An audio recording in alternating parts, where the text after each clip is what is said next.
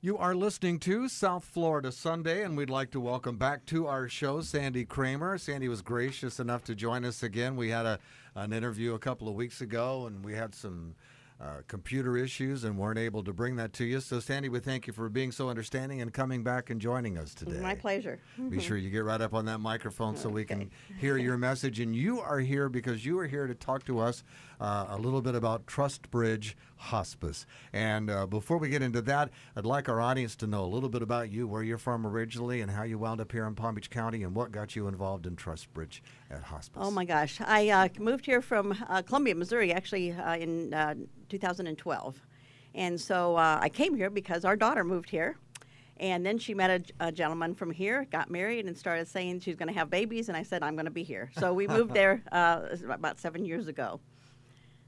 And I- then go ahead. And, I worked for a hospice up there, and so of course that was my first thing to look for is a hospice here, and I found Trustbridge, or they found me, one of the two. I'm not sure which. Oh, so you had a background in hospice before coming here, so that worked out great. Yes, my background obviously I'm a nurse, and uh, I did uh, actually my first part of my career was actually in the newborn intensive care unit where I trained the new staff.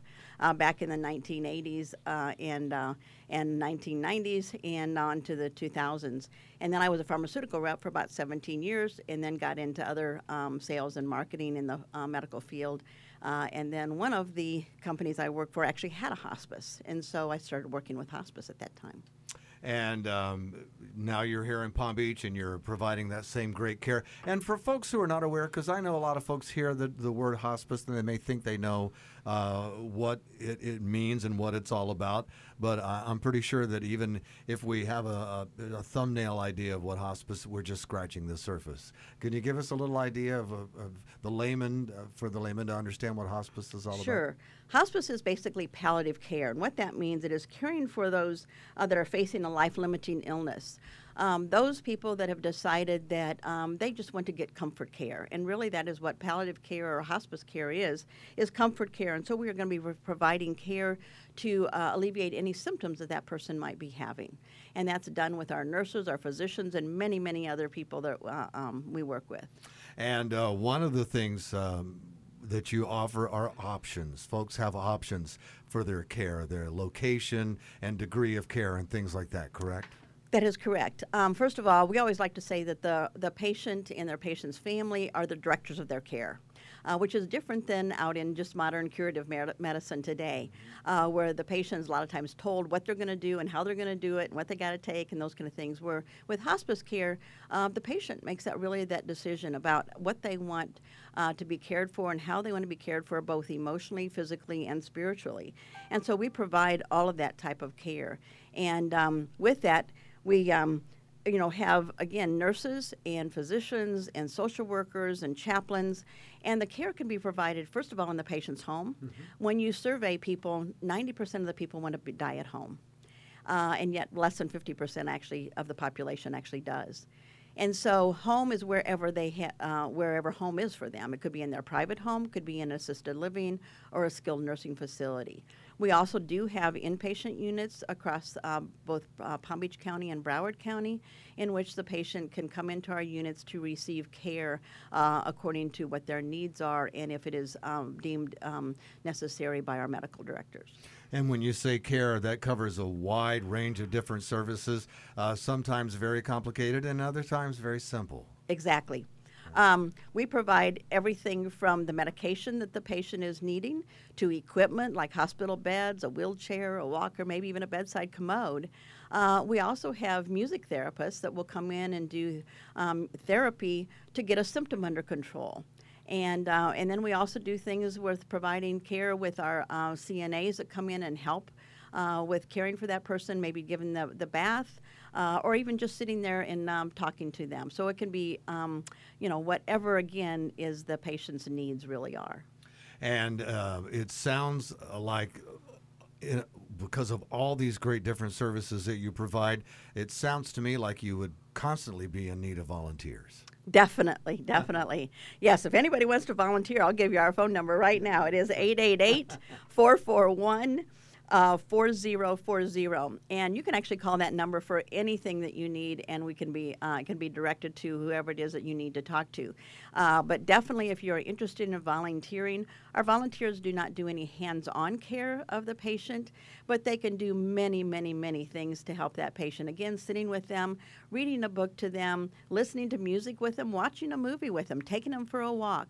Uh, there's more things like that. Uh, we also do with our volunteers actually have a pet therapist too. That I shouldn't say therapist, but mm. someone that comes in and will feed um, their pet, their dog, their cat, maybe take them for a walk because we actually realize that that's really important for the patient too. And if they don't have anyone to do that, um, then we can provide that service also. And the skill you're looking for the most is just compassion. Exactly. Somebody that has a heart for people, um, has a desire to um, help people realize who they are and treat them with dignity and respect and compassion.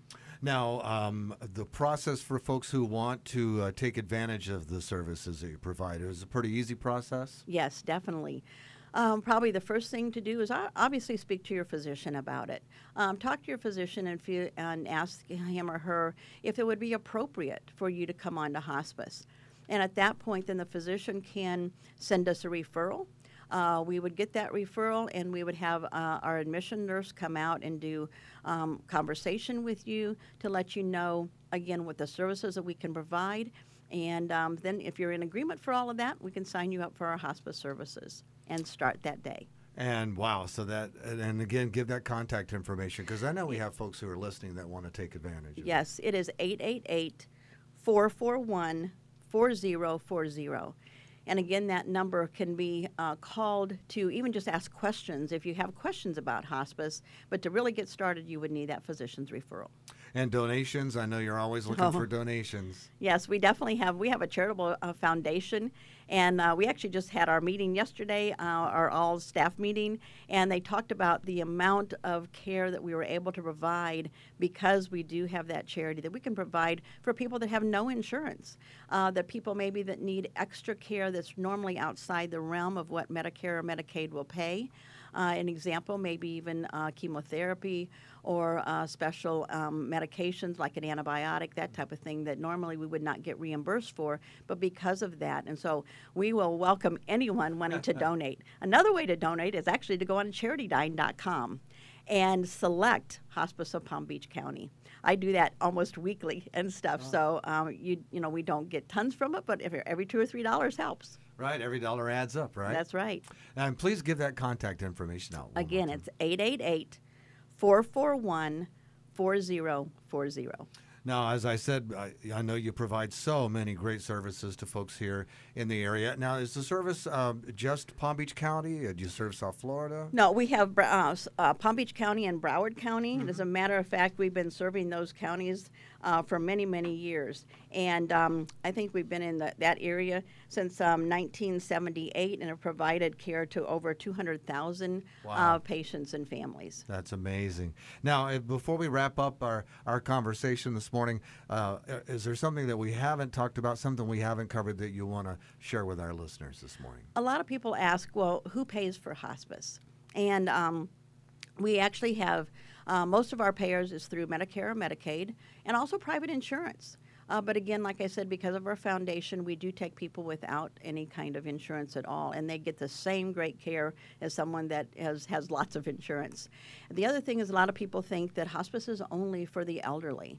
And sorry to say that that's not true. We also mm. um, actually have infants that come under our service and maybe had some kind of congenital anomaly. Mm-hmm. We have, um, you know, little tiny ch- uh, children, two or three years old, that might have some form of cancer, mm-hmm. uh, a teenager. And so we ha- take people of all ages. It is the fact that they have a life limiting illness.